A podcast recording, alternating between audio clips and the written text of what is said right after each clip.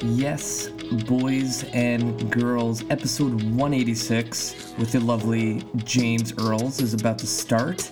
And this episode is jam packed and filled with everything to do with fascia, body tissue, connective tissue, and anything that you would expect a RMT would know.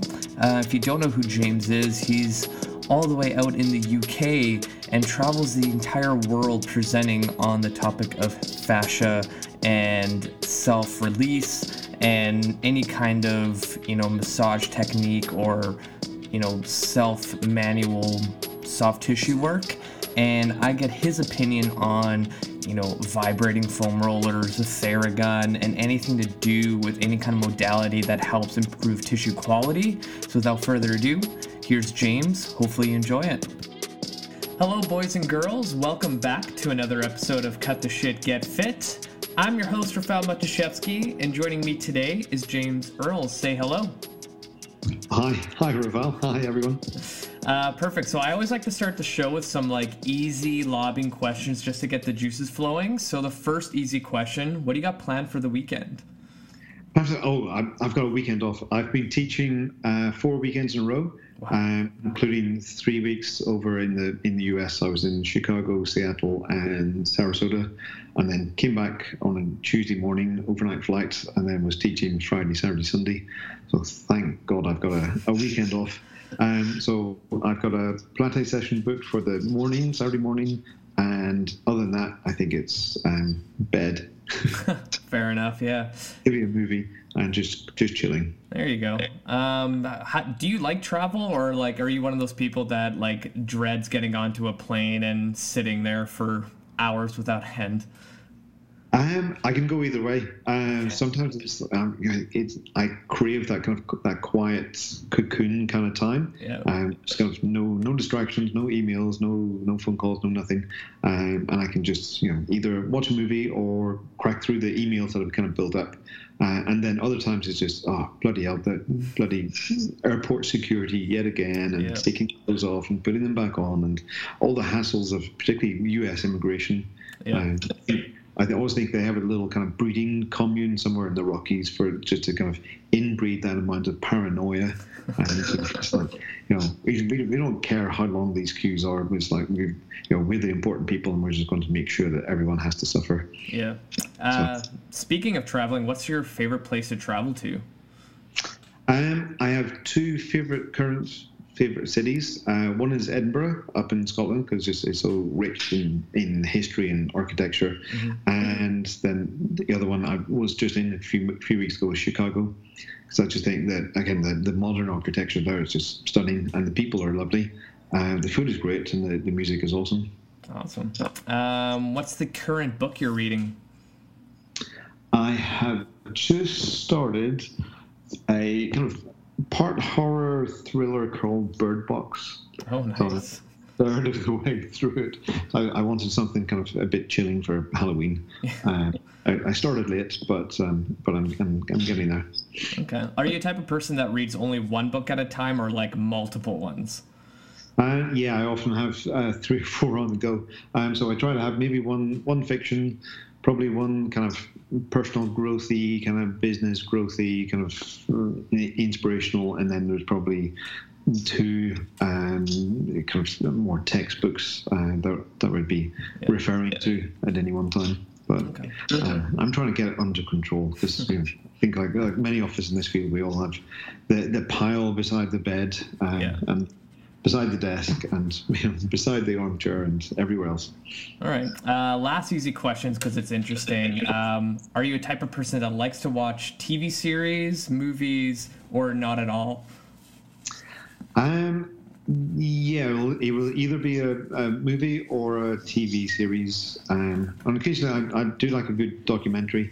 Um, it's the you know I'm lucky enough to live in the UK where the BBC do them usually pretty well.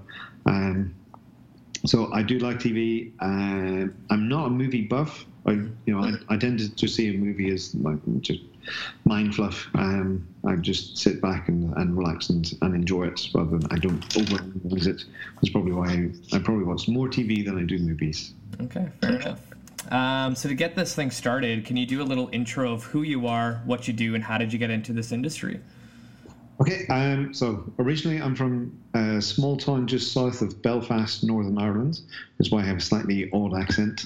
Um, and I got into this partly this field uh, in I'm a body worker. I got into that partly just to avoid working for a, a living um, I went through school as as you know I stayed in it as long as I could. Did a degree in psychology um, just to avoid work, and then I did a year's voluntary work at a peace and reconciliation centre. And I had just developed an interest in essential oils. And then at the Peace and Reconciliation Centre, I was working with a woman who'd done some massage. We started doing little kind of mini workshops together and that's really kind of sparked my interest And it. was in the early 90s, and aromatherapy was kind mm, coming more online as a as a semi-professional training.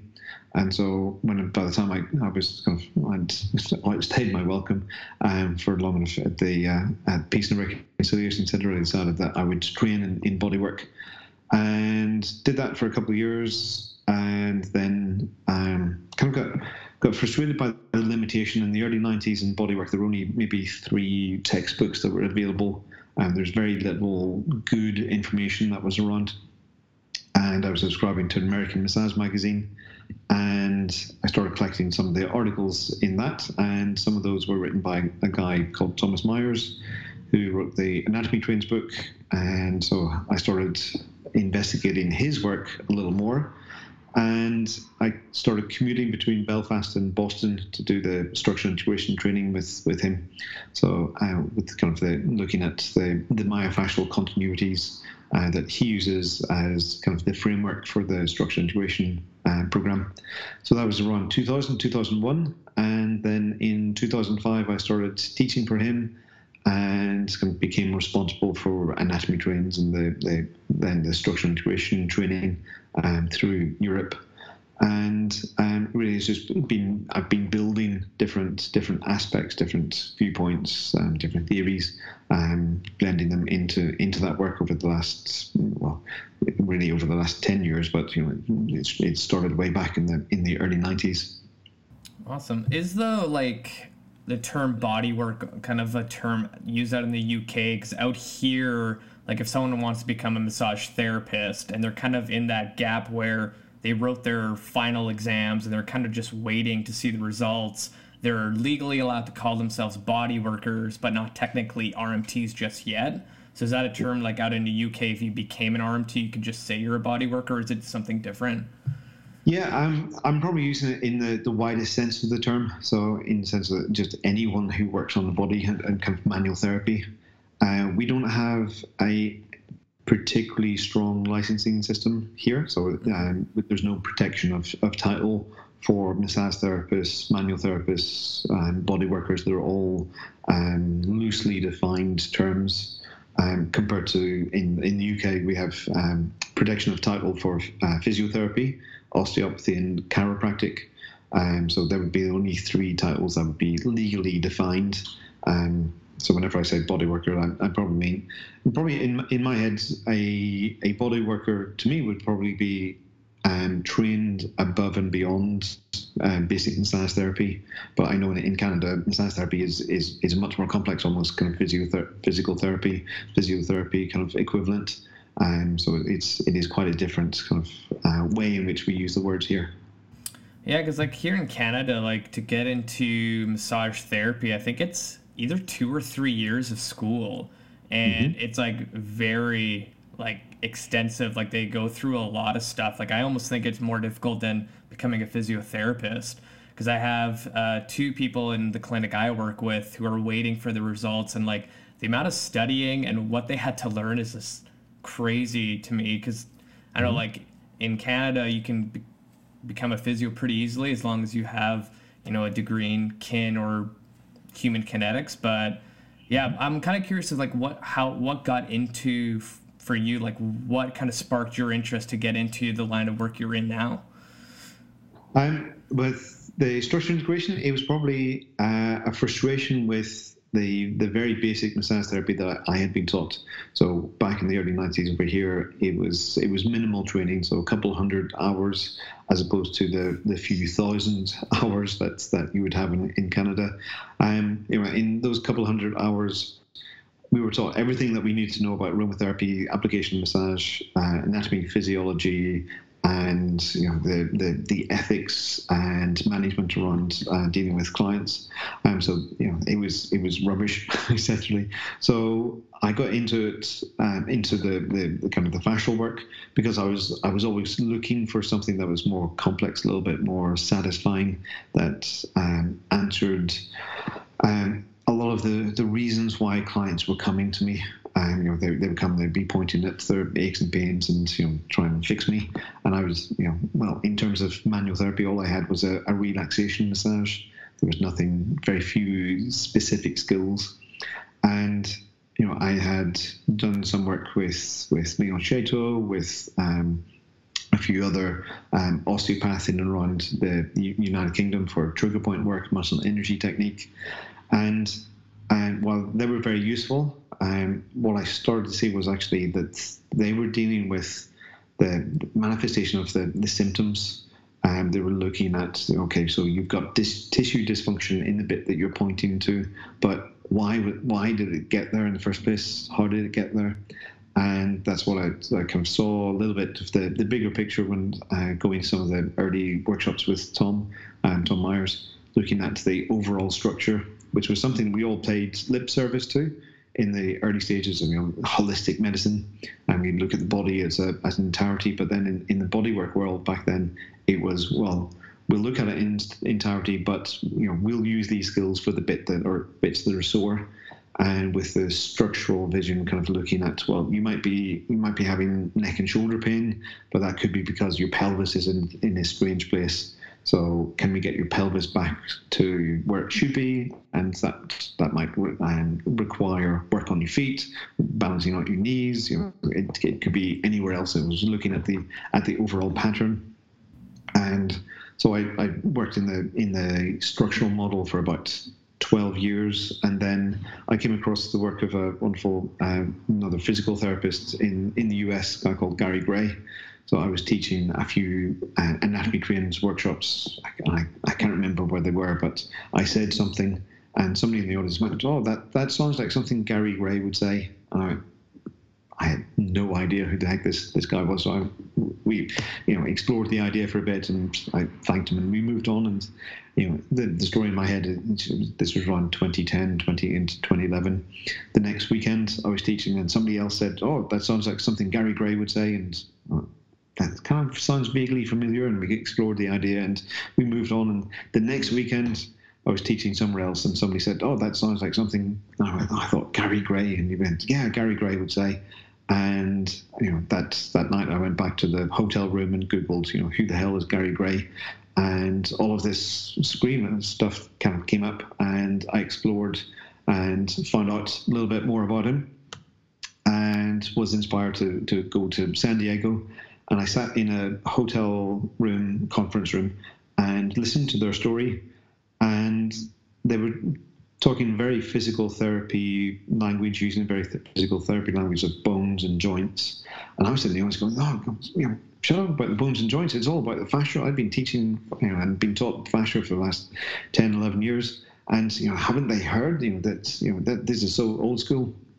And then you know, one of the, one of the evenings and that during the workshop, I, I realized that actually what they're talking about could easily be put into the, the model that I'd been using, and that actually there's a you know there's a, a necessary overlap.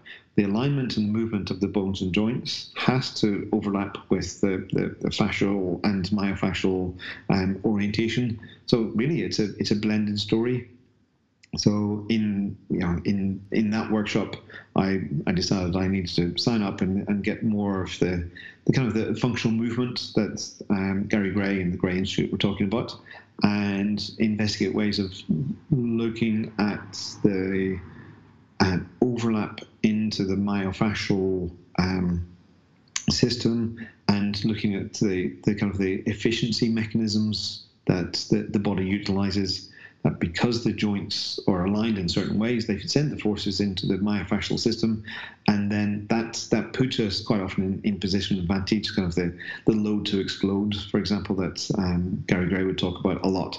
Um, it was like well, all of that is really in the in the, the myofascial mechanics and just going in the opposite direction helps you kind of load the, the tissue, make it a little more efficient. Um, and so that, that really kind of excited me um, and switched me on to, you know, um, we can, as manual therapists, body workers, we can be working in a different way. We don't have to be just working passively on the table. But actually, you know, our role is to improve people's function, to improve their improve their success in the in the real world. But yet, we bring them into a room that's kind of you know closed off, a little bit warmer, playing soft music, and we get them onto a table and we do our work. And you know maybe we've before after, and after given them a few orthopedic specific assessments. And we're actually um, they don't look like what they actually need to do. You know they don't look like real movements. You know they they give good information, but they don't actually um, in don't actually give a real picture of what they're able or not able to do in the real world, and they certainly they don't train people to use the work that we've just done. And you know, just because you, your supraspinatus, your CAN test, and everything else is now a little better, it's like it doesn't actually mean that you're going to be able to change your light bulb a little bit more comfortably. You know, so, so over the, the last couple of years, being able to kind of um, incorporate functional movement principles alongside the, the, manual therapy principles, and that's kind of a, that's that's what's been exciting me and kind of switching me on for the last um, probably four or five years.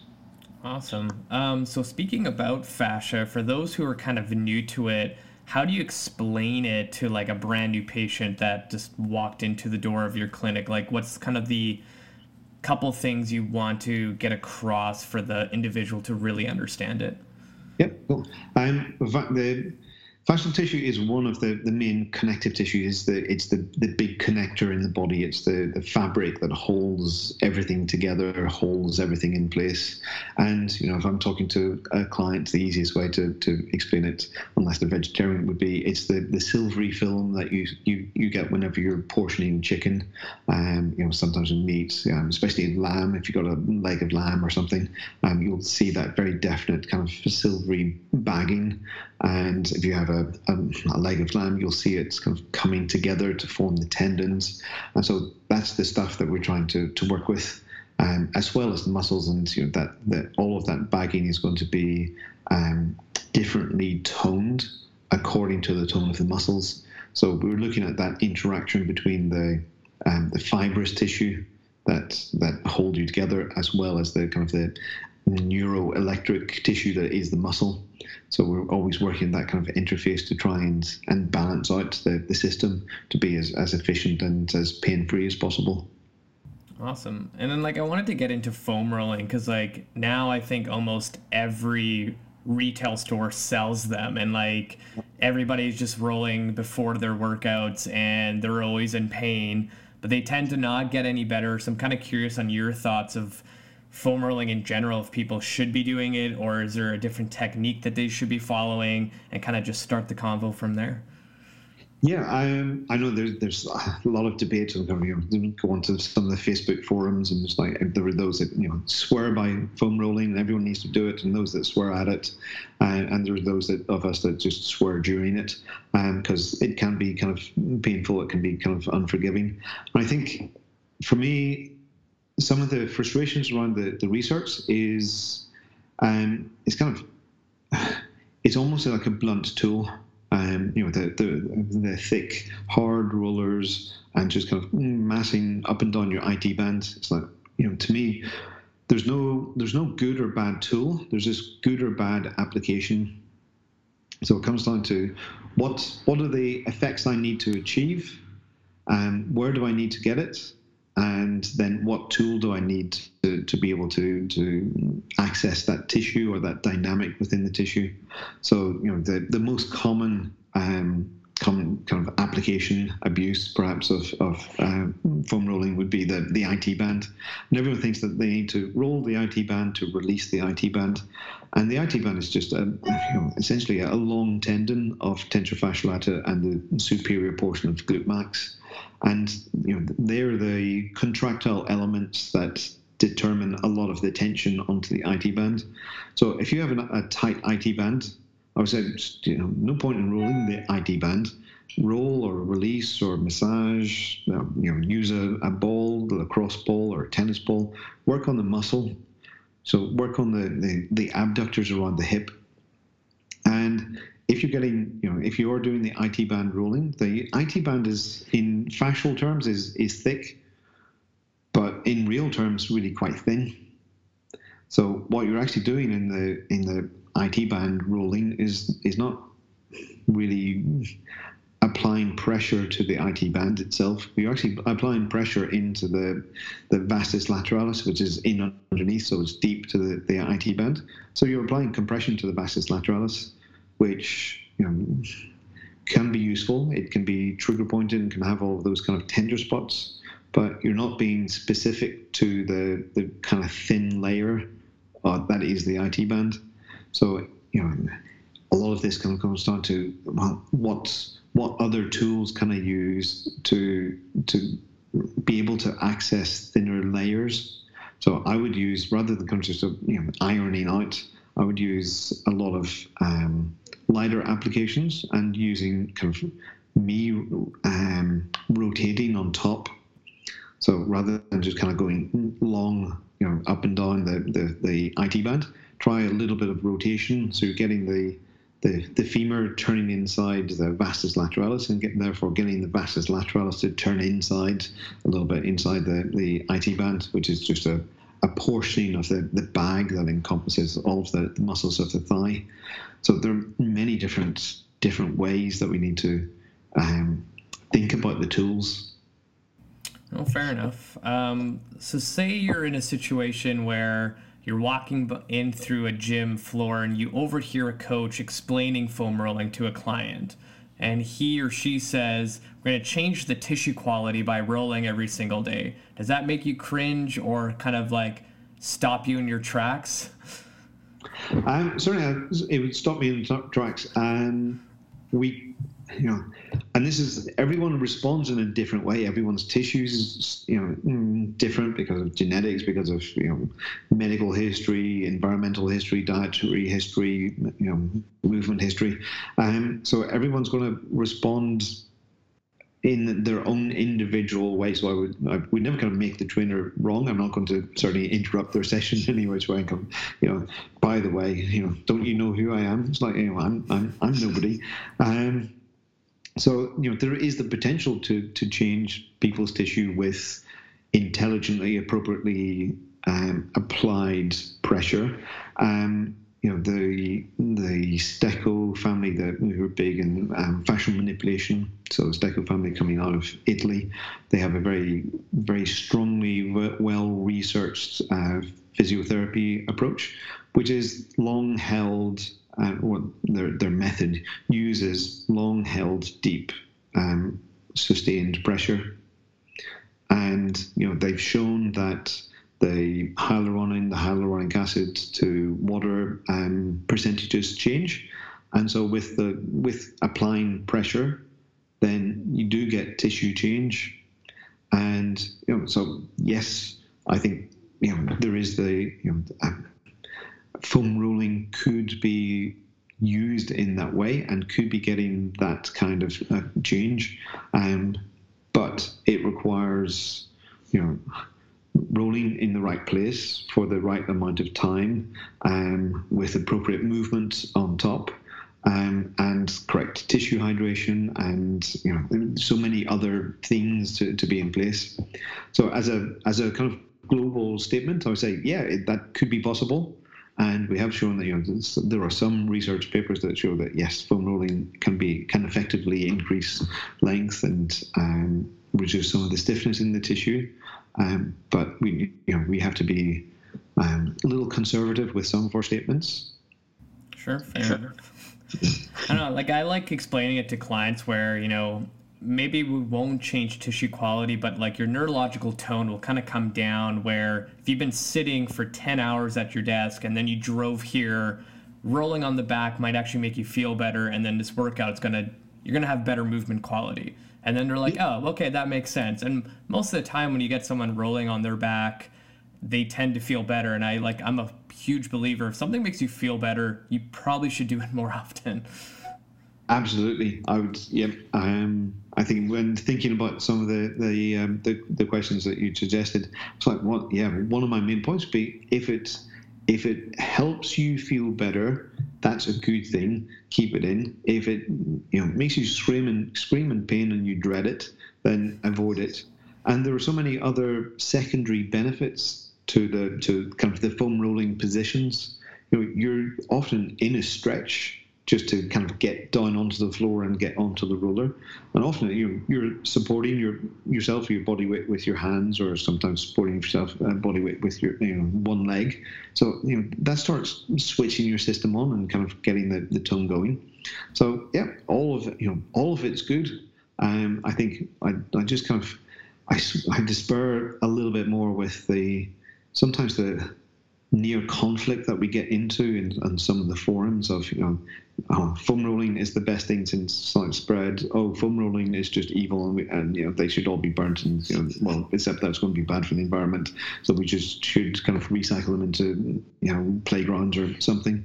So you know, the, we we need to stop being so extreme. And like if it's if it works for a client, it, it works. Oh, fair enough. Um, so I'm really curious about your opinion about these two products that have been kind of popping out everywhere. Are vibrating foam rollers and Theraguns. Like, especially the Theragun, I've been seeing it on like Instagram and Facebook always being advertised to me. So, what's your thought? Like, can these two things actually do better than just your typical foam roller or even a massage therapist?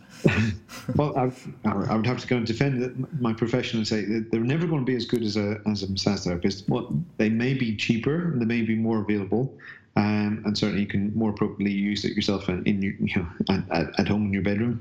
Um, so all of that is a and it is an advantage. You can be more regular with uh, the application. Um, may save you a few, few pounds or dollars over the over the months and years. And I think I think yeah, it has got epidemic almost that every foam rolling company is now adding some kind of vibration tool in inside of it, and you know they're they're doing that for a reason, and, and it has been been shown. Some of the, the, the research is saying that yeah, with the application of vibration at uh, particular uh, frequencies and oscillations uh, tempos, then again we can be improve getting some increased um, benefit so you know, that seems that seems like a good idea, and and probably um, again it would be applying that tool in the right place at the, with the right frequency for the, the right client. I haven't, um, I'll be honest, my, my bias is towards you know, using my, my hands, elbows, and fists, um, so I, don't delve into the into the, the research as, as much as I, I maybe could. Um, but you know, many of the papers that I glance over show, yeah, the, that the vibration can be a good thing. In terms of the Theragun, um, I go, yeah, well, if it makes you feel better, then fine. It might be a bit more expensive than some of the vibrating foam rollers, which are more expensive than a foam roller, which are more expensive than just going out and buying a tennis ball. Um, or going to the local sport shop or whatever and, and getting a, a, a swimming noodle or whatever they call them. Um, you know, so any anything again, I'll just go back to anything that's going to make you feel that little bit better, anything that's going to encourage you to stretch a little bit, you know, add a little bit of compression and tensioning through the, the system, is probably going to do more good than harm, provided that you don't get carried away with it. Remember, sorry, going back to um, early 90s when I was first studying. And one of my neighbors was a he's a librarian. He went, "Oh, you know, I'm a librarian. You can take advantage of me, and you know, let me know if there's anything I can get you." I, I went, "Okay, well, let me get you some research papers. You know, can you do that?" He went, "Yeah, no problem." And there were two papers that kind of, when I scanned the list, um, kind of jumped out, and both of them were massage induced death. I thought that's something I better know about. Um, and I can't remember what the first paper was, but I think that was a manipulation through chiropractic or physiotherapy and that was um, um, inappropriate on the neck.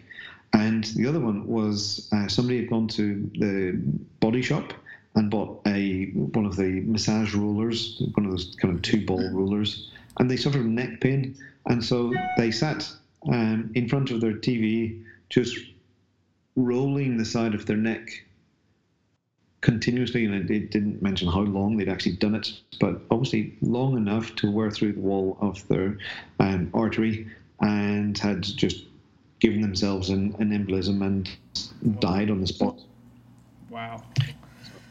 So it's these self-home tools. It's like you know, I've never come across another example of it, but the self-home tools do. It's like, well, yes, this can be useful, but in moderation, and it's only one tool in the midst of, of all of the other things that could, be done. And obviously, very few people are going to start foam rolling their, their neck these days. So thankfully, that's um, few and far between. Um, what about like cupping? What do you what do you think about cupping? Um, yeah, that, that's another kind of uh, Facebook fight. yeah. Um, I think cupping kind of just overlapping with acupuncture, and it depends depends whose research papers you want to read and and value. Um, so yeah, there are those camps that would say acupuncture got absolutely no validity and should be completely banned, and every every needle should just be used for you know for injection sites or whatever. Um, and I think it's the, the same with cupping. Um, there are those papers that come out that say that can or will never be um, um, efficacious. And, and I go to the point of, well, where I would be interested in is can we adjust the amount of suction in the cup um, to be able to be specific to lifting layers? So I know overall it's kind of lifting tissue and then you can mobilize the tissue. But what I would like to be able to do would be investigate, you know, can we put, you know, I, I don't know how suction is measured, but can we put, you know, six pounds of pressure or can we put eight pounds of pressure and can we put 10 pounds of pressure and try and um, separate individual layers. So, you know, can I separate the, the trapezius from the rhomboids? Then can I separate rhomboids from the serratus anterior and make sure that all of those layers are gliding? And so I think that's that's what I see whenever I, I see cupping. So apart from all of the other, you know, more um, traditional Chinese medicine kind of applications that, that might have on the on the um, on the points and on, on the meridians, but um, I think it, would, it definitely will have the effect of separating lifting layers. And that's where I would see a lot of uh, fascial adhesions and fascial issues. And that's also kind of going back to the um, the work with the Steccos uh, and the fascial manipulation, the, the fascial tissues that we that I probably emphasize more um, at the at the start was looking at the, the bags of muscles. But in between each layer and in between each bag, we have this loose connective tissue, and it needs to be really hydrated and mobile and allow uh, relative movement between each different section of the body. And sometimes that can get a little bit uh, dehydrated and kind of sticky. And so one of the one of the, the kind of rules of multi-dimensional movement is to try and free that up but that could maybe be accelerated by cupping. So I'm I'm intrigued, and I'm, I'm just kind of staying neutral in terms of all the, the fights that go on. I was like, I'm, I was just I'll, I'll, wait until you know see who's the, the last man standing. Um, but you know, if I were to if I had the, the freedom to kind of investigate, I would be investigating with maybe real time ultrasound to see you know how deep do the does the lifting effect go. I haven't I just haven't come across the um, um, studies that looked at that. No, I think you're probably the only one because I've asked that question to a couple physiotherapists have been on my show and a chiropractor. Um, and that was probably the best answer I got. Just like thinking of like different pounds of how much suction. Because the chiropractor that I work with, she loves cupping. She'll she has the glass cups with like a little gun that can actually like you can select how much suction you get, and then she also has silicone cups where the skin goes in and then she can slide it back and forth on whatever extremity she's working at. But uh, yeah, that was really good. yep.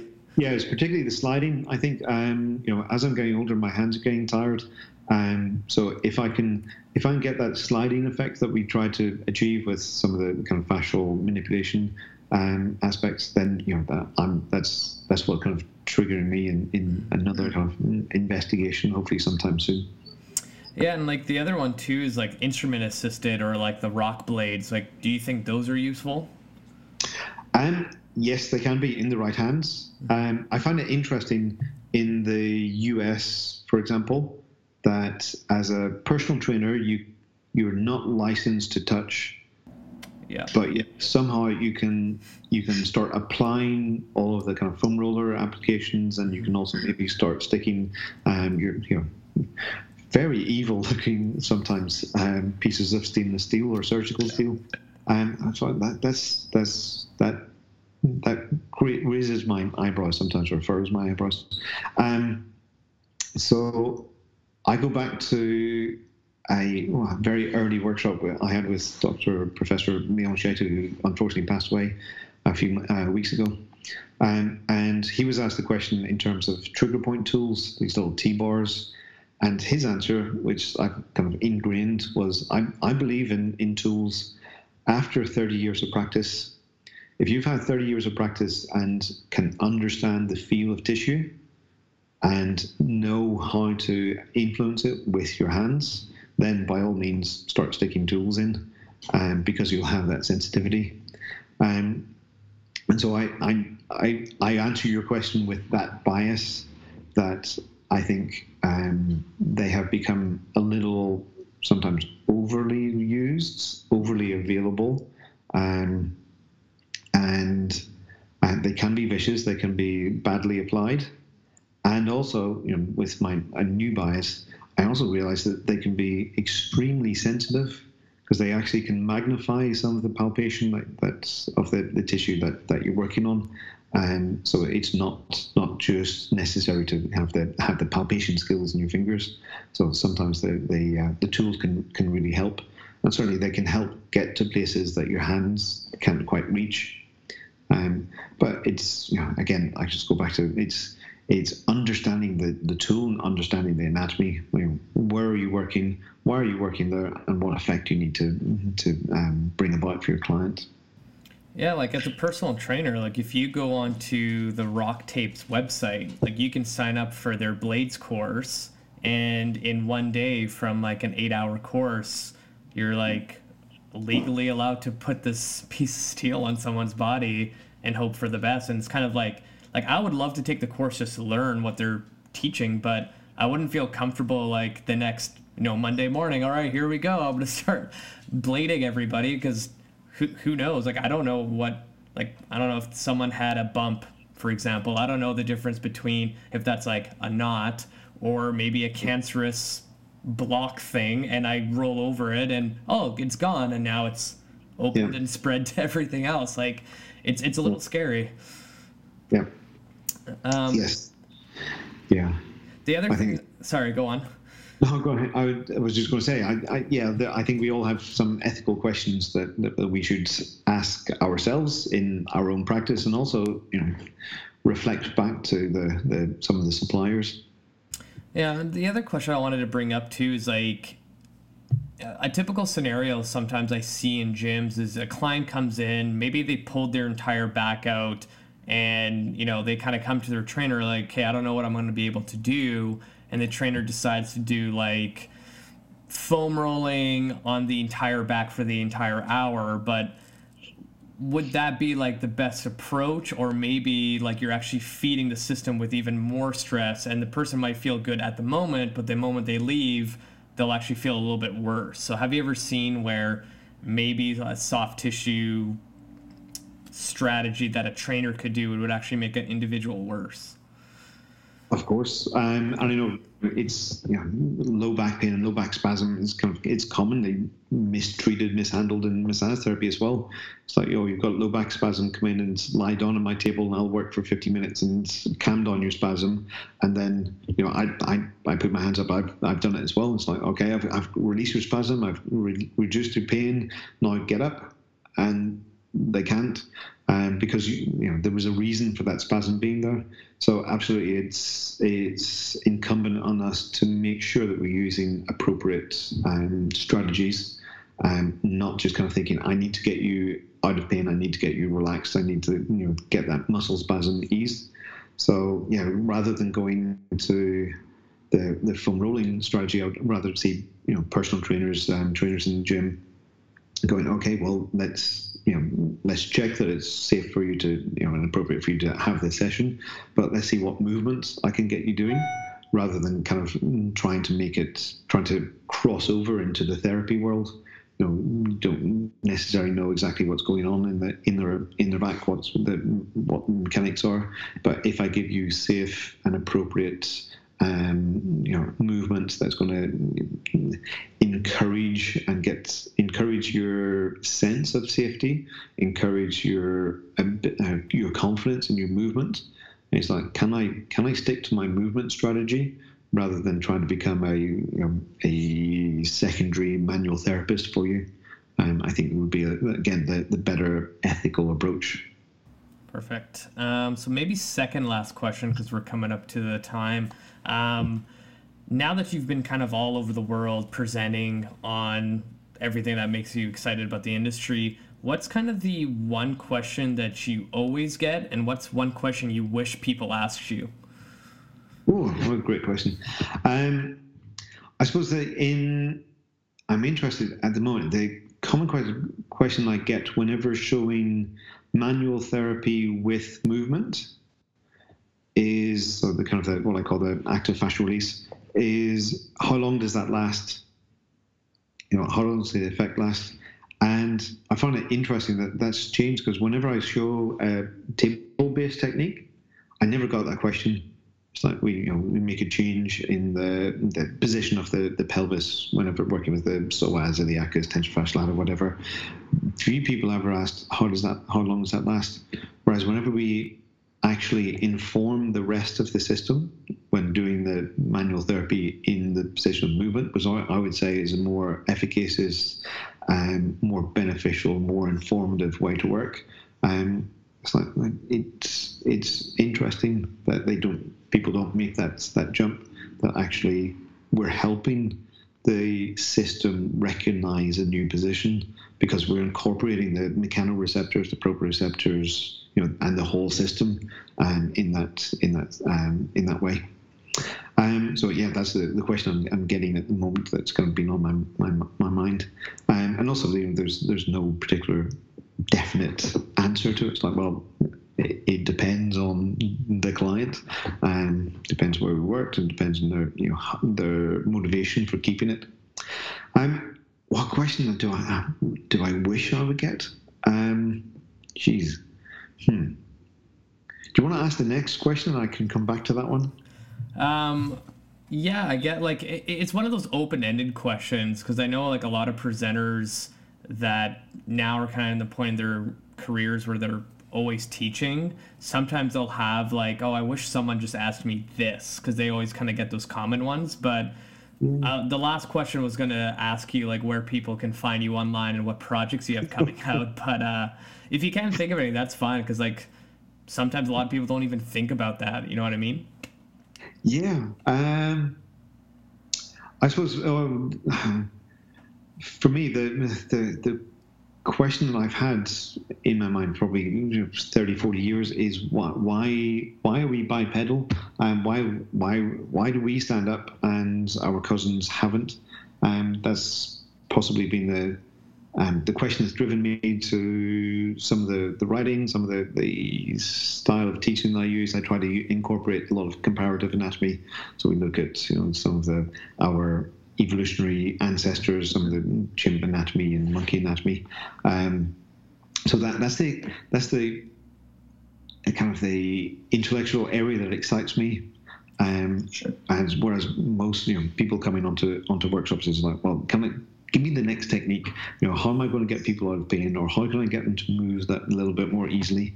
And um, you know, and I'm fascinated by those stories as well. Um, but it's like, oh, you know, can you can you ask me about Australopithecus afarensis? And you know, ask me about um, pan troglodytes and you know the the difference between our knees and feet and and so forth. That's that's where I would. Know, that's probably more of a, a conversation over a pint of beer, um, rather than a workshop story. Because you know, most of the most of the class would be nodding off. um, but yeah, that's that, that's where my head has gone over the last uh, few years. To the extent of even just uh, I finished a, a master's degree um, in human evolutionary anatomy. Oh wow! So uh, yeah, just you know, for the fun of it. Um, and also kind of give me a little bit of street cred because standing at the, the front of the room teaching anatomy and bodywork, I've you know I've, I've no credentials after my name, mm-hmm. um, other than a few, you know a few um, bodywork trainings. So at least now I have a I have a, an MSc for what it's worth, but it actually give me very few therapy stories, uh, but give me lots of comparative anatomy stories. But that, that just brings out the nerd in me. Perfect. Uh, so, very last question. If people wanted to find out more about you and what you do, where can they best reach you or find you online? Sure. Um, well, thank you for asking for the hamper. Um, so, I'm my website is borntowalk.com. Um, so that's kind of just following on from the, the title of the, the book, um, where I try to kind of blend myofascial and skeletal anatomy together to answer my question of why why is it that we stood up. Um, so all of the, the workshops and various bits and pieces are on there, and obviously um, I'm active sometimes on uh, Facebook and Instagram. So James Earls or Born to Walk, and even Active Fascial Release um, on on Facebook and, and Instagram. So just kind of a, a bit of a search, and I, I should pop up. Perfect. Thank you so much for your time. This was amazing. Okay. Thanks very much, Rafal. Thanks. All right, all right. So that's going to wrap up episode 186 with James. Hopefully, enjoyed that one and learned a thing or two. And at the end of every single show, I'm going to say these two things. Number one, click the show notes. Click the link to add me on Facebook so you can get more stuff in video and written format. And number two, share, share, share this podcast with your friends and family so I can grow this thing as big as possible to help as many people as possible, and I will be forever grateful. And I'm going to continue giving you the best fitness and health advice out there in the industry. That's it for me. Until next time, everyone, we'll see you soon.